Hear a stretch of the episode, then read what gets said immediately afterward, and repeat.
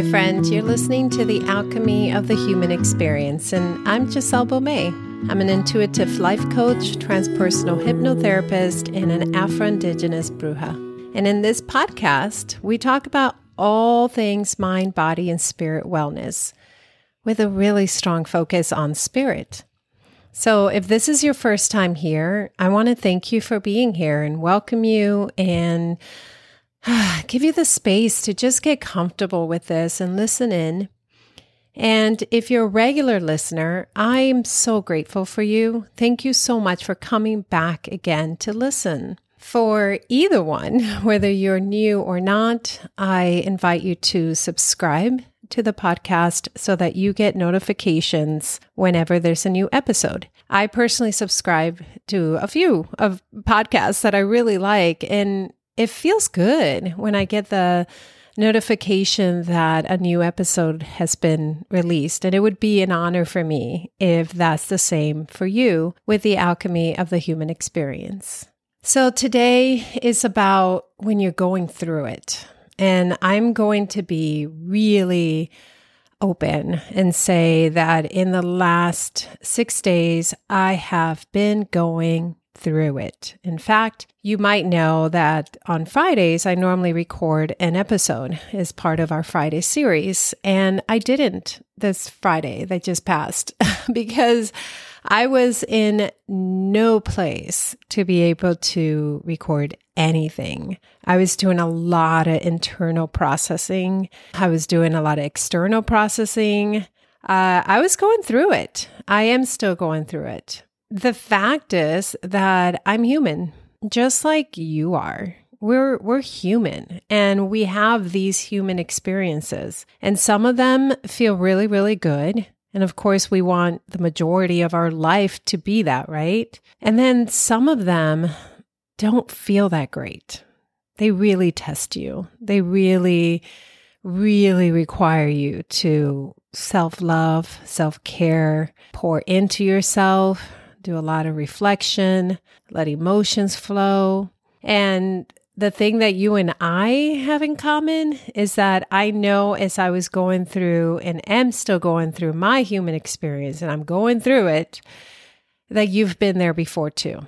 And in fact, you might be going through it right now as well. And if so, there's probably a reason why you're listening because as a collective, we help each other heal. And there's comfort in that, in knowing that we're not alone when we're going through it. Yeah, it's been it's been interesting. It's been a flow of up and down emotions and it felt the first few days like a roller coaster. And so I wanted to talk about what practices are helpful when you are going through it. And I will tell you, thank goodness that I have practices. I have, I think about the many years that I would be going through something and I didn't have my practices in place. And I definitely didn't have the level of practices that I have in place now. And recently, in these last few days, I have been like, wow, I'm so thankful. I'm in so much gratitude that I have my practices. I'm so much gratitude that I'm so deeply spiritually connected. And even with that, I was tested in in questioning everything, you know, and it's good to have a strong foundation is what i'm trying to say. It's good to have a foundation. And if you wonder about your foundation regardless of where you are in your spirituality or your self-healing abilities that's what the alchemy school is for that's the entire purpose of the alchemy school. It's an array of practices, a variety of practices that are founded on ancestral healing and your own magical self discoveries that give you that grounding that you need. And also the ability that when you are knocked off your grounding, because that happens, that you know how to get back, you know, that you know how to get back in alignment that you know how to connect back to your spirit, that you have remembrance of how majestic you are. even through that human experience that feels challenging. So, with that, let's talk about some of the practices that I can share with you have been incredible, have been so helpful to me as I've been going through it in this last week. So, number one is letting myself go through each emotion. The only way that we can let go and release emotions and let them pass is going through them. A lot of times, what we want to do instead, especially the ones that don't feel so good, we want to make them go away. And this is where toxic positivity comes in. this is when you're told, think positive, you know, like think good thoughts. And there's a place for that. I'm not going to say there's not a place for that. There's definitely a place for that in its right container. But when you're going through it and you're having these emotions that arise, some of them are going to be confusing. Some of them are not going to feel so great. Some of them are going to make you cry. Some of them are going to make you angry. Some of them are going to make you sad. When you have those and others, it's the ability to let them come in, to embody them, literally, like just let them come in and let them flow through you. If you need to cry, cry. Let all the tears out. And then if that comes back again, do it again. And so is carving out the space for yourself to feel those emotions. I did that a lot in the beginning days of that experience I was having. It was a roller coaster of different emotions. And I let them all go through. I let them all go through. Yeah, there was times when I wanted to say, put my mind somewhere else, but I came back to the truth and knowing that no, I need to face that emotion. I need to allow it to enter me and then I need to let it flow through me. And that was worth doing. That was worth doing. Uh, the more you allow them to flow through you, the more they're able to be released. Otherwise, you know what happens? They get stuck in your body. They get stuck in, in your in your psychic. They get stuck in your mind. And they don't really go away. They constantly want to present themselves to you. And you'll find them coming up later when you think you've passed through this, but you never actually let them go through you. So it's better to just carve the space to let them go through you now and release them through the experience of them. So I encourage you to do that when you're going through it. The second thing that I did was keep a journal by my side all the time. I, my journal and I were attached to each other. We were attached to each other. Now, normally when I'm feeling grounded, I'll journal about once a day. When I was shaking off my grounding, I was journaling several times a day. So here's the thing with journaling when you have these thoughts in your mind, they're disorganized. When you're going through it, your thoughts are disorganized. They're they're like a rambled, messy mess up there in the brain, in the mind, doing their thing. And it's hard to process from the place of the mind. It's nearly impossible, really, to process from the place of the mind, especially that jumbled place in the mind. But when you open up your journal and you start writing and you start inquiry questions and you start processing, you start to organize those thoughts. You start to organize those feelings and those sensations. More often than not, you start to give yourself your own process and your own solutions and your own next steps. That comes out through journaling. Not every time is it going to be concluded where you're like, aha, ah, this is what the lesson was. Sometimes you're just putting it all on paper. And even if at the end you don't have a meaning for what that is, you have still organized those thoughts so much better than if you kept them rolling around in your mind. So I encourage you to get that journal, get that pen, and carry it with you. If you're in your living room, bring it down and bring it to the living room.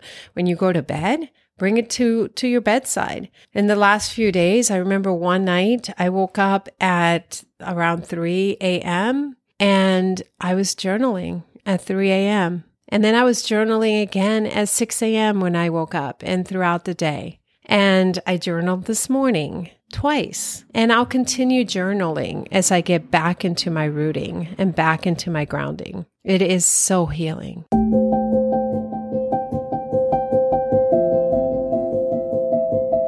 Being in stillness is another way uh, that I bring myself back to my grounding when I'm going through it. And I've been doing a lot of that in the last week. And being in stillness, as you know, you've heard me say this so many times that building being in stillness is is literally another form or is a form of meditation. I just know that meditation can be really overwhelming sometimes. I've known people where it can bring anxiety to them. And then other times it just feels like how do I how do I meditate? And so I like to use the word instead, being in stillness. Being in stillness, which I've done so much in the last few days, is where I just get myself into a comfortable position. Most of the time I'm lying down. And then I start, I bring back all of my energy. I call all of my energy back into my body because usually with all the thoughts and all the things and all the feelings and all the emotions, all my energy is just out of my body. And so I bring it back into my body. And then I would get, I begin to regulate my breathing. And so I just do conscious breathing or I just regulate it. I let it flow. And then for me, I do a lot of visual visualization when I'm in my stillness. My favorite thing is to place myself somewhere in nature in my stillness. So think of this as daydreaming about being in a nature place, sometimes a real nature place, sometimes a place that I create in my mind. And then I just, I'm just there. If no messages come through, that's fine but I was still. If I'm just in my thoughts and my emotions and in my feelings and allowing that space to let them flow, that's fine too. But I make sure when I'm going through it that I'm also allowing the time to be in stillness. And as I flow through the days, I find that my moments of stillness produce more wisdom, more inner guidance along with the other things that I do in my practices when I'm going through it.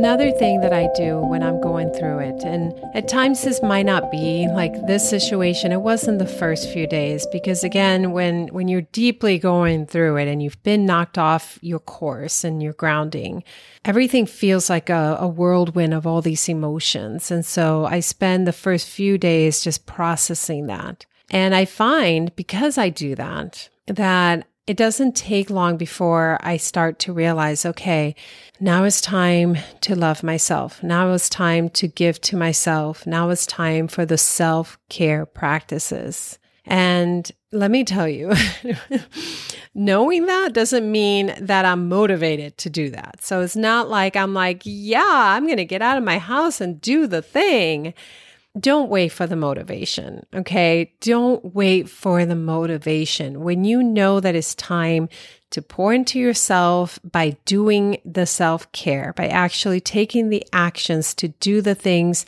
that pour into you, you might not always have the motivation. That's okay. Do it anyway. So um, I wanted to pour into myself and I wanted to give to myself and I wanted to do some self care. And so for me, what that looked like for this case was I wanted to go and buy a new surfboard, one that my son and I could share. And then I wanted to go to the beach and I wanted to listen to the ocean, not get in the water. I just wanted to be in his presence. No, I was not motivated to do either one of those. The day that I decided that's when I would do it, I wanted to instead lay in my sofa under a cover. don't wait for the motivation that kept popping up in my mind. It's not going to come. The motivation's not going to come. You just do it anyway.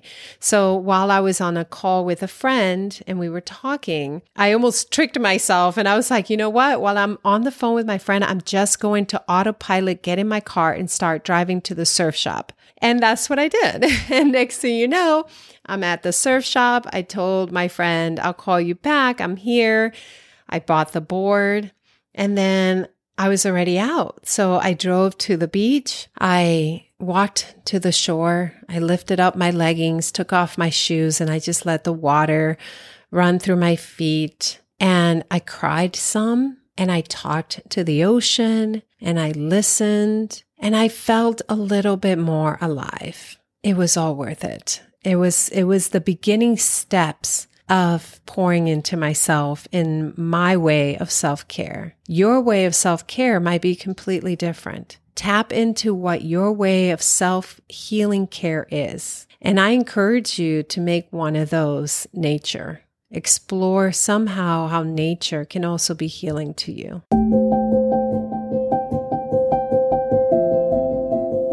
Finally, when I'm going through it, I realize that even when it doesn't feel good, there's a learning in there. Now, I'm not necessarily trying to find the learning in the first few days when it's feeling like, ugh, you know, I'm not in there going, what is the learning? But I find that through my practices, the learning starts to emerge. And that is what I seek. I believe that life gives us conflicts as a way to help us come back to our wisdom, come back to our wholeness. With that knowing, I wait out the lesson. I wait out for the learning to emerge. And I can tell you, it has. It has emerged. And the lesson that I received through this, through going through this, is one that life has tried to teach me more than once, but I wasn't ready and now I'm ready. And so what's happened through my practices is I've gone from a place of really just falling off my grounding, knocked out on the ground, to bringing myself back up and grounding myself again. And now excitement, intrigueness. I'm excited. I'm excited. I'm excited to now take the actions that I'm going to be doing to teach myself what this time of my life presented to me. And I'm excited about it. So I hope that was helpful to you. Again, when we're going through it, it's not easy. It's not easy. And that's that's okay. but you can use practices to get yourself through it, get yourself through it. And I can tell you that when I used to go through things and I didn't have practices, I would be in them for so much longer, for so much longer, unnecessarily so. Whereas when I have my practices and I put them into place, I'm able to process so much easier, so much better than I had in the past. Again, if you're in need of some support or you'd like to learn more more practices, there are over 25 learnings to be had in the Alchemy School and you receive new ones every month, as well as personal support in our monthly call. So take a look and see if it's for you. Thank you once again for listening in. If this was helpful to you or any of the previous episodes were helpful to you, I would love for you to leave a five star review. That way, other people can find the alchemy of the human experience. I look forward to talking to you soon. Be well.